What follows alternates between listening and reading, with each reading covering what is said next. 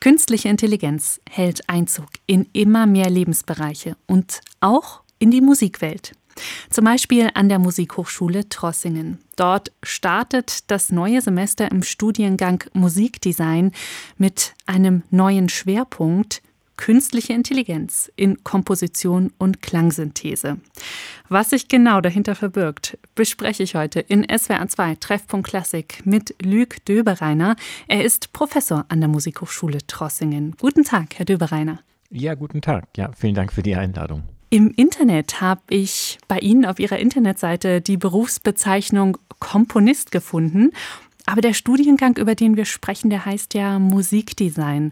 Wie genau unterscheiden sich Musikdesign und Komposition? Ja, das ist eine komplizierte Frage. Kann man, das kann man, glaube ich, gar nicht so einfach beantworten. Also technisch gesehen ist der Studiengang ein Master of Music in Komposition und es gibt drei verschiedene Schwerpunkte. Einer davon ist Musikdesign ähm, und die anderen sind elektroakustische Komposition und Instrumental- bzw. Vokalkomposition. Ähm, und dann gibt es eben diese drei verschiedenen Praktiken sozusagen, die ein bisschen unterschiedlich ausgerichtet sind. Musikdesign, was eher, sagen wir mal, auf das so angewandte Feld sozusagen umschließt, also Programmierung von Apps oder Auseinandersetzung mit VR, Virtual Reality in verschiedenen äh, gestalterischen Konzeptionen. Und was lernt man in dem Studiengang Musikdesign, Komposition, um in diesen Berufsfeldern dann unterwegs zu sein? Welche Kompetenzen braucht man da? Also das ist natürlich die Auseinandersetzung mit der Technologie. Also künstliche Intelligenz entwickelt sich ja sehr schnell und die Studierenden lernen also sich damit auseinanderzusetzen. Also ganz grundlegende sozusagen Programmierskills lernt man dort. Aber zum Beispiel auch sich mit Klang als Daten auseinanderzusetzen. Also das ist wirklich eine Grundlage. Das können sozusagen Eigenschaften von Klängen sein, also die Klangfarben, die Tonhöhen, welches Instrument hat etwas gespielt. Oder es können auch Daten sein, die mit dem Hören zu tun haben. Wie oft wurde etwas zum Beispiel von jemandem angehört oder in welchem Kontext. Und äh, mit diesen Daten kann man dann wieder neue Klänge, neue Musik produzieren. Oder zum Beispiel auch die Bewegung eines Instrumentalisten, einer Instrumentalistin an einem Instrument, also wie die Finger bewegt werden, wie der Körper Körper sich bewegt und so weiter. Auch das kann man alles natürlich in Daten verwandeln und dann neue Musikinstrumente zum Beispiel entwickeln, die wieder aus diesen Daten ähm, Klänge erzeugen. Und was sehen Sie für die Zukunft? Gibt es da Felder, vielleicht auch ja mehr in der breiten Musik, wo künstliche Intelligenz noch eine größere Rolle einnehmen wird?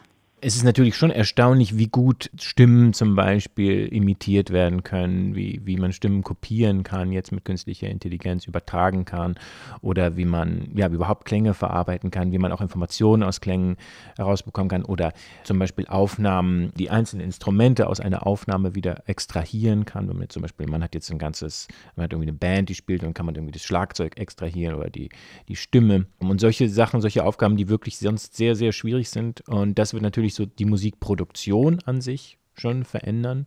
Das klingt jetzt nach Chancen. Gibt es auch Punkte, die Sie besorgniserregend finden, wenn Sie daran denken, dass künstliche Intelligenz noch mehr in unser Musikleben eingreifen wird?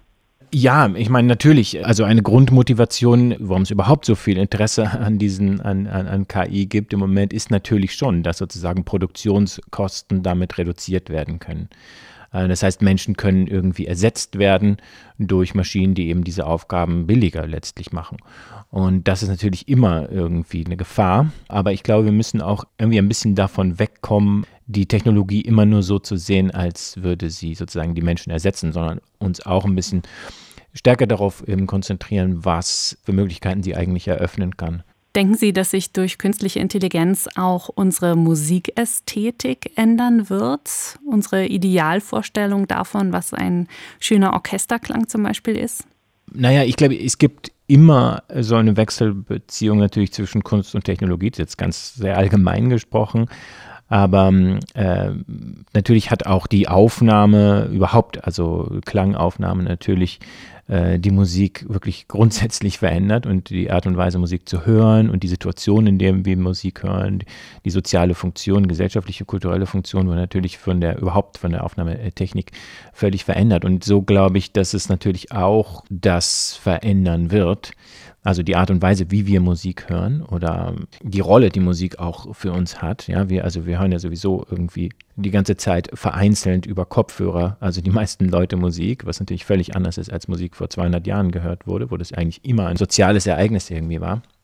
Und äh, da kann ich mir schon vorstellen, dass das auch, auch generative Techniken, die sozusagen Musik im Moment für unsere Stimmung, für unsere gegenwärtige Situation und so weiter vielleicht live für uns erzeugt in dem Moment, dass solche Bereiche wieder stärker sozusagen verfolgt werden und man da auch eine ganz andere Art hat, Musik zu hören.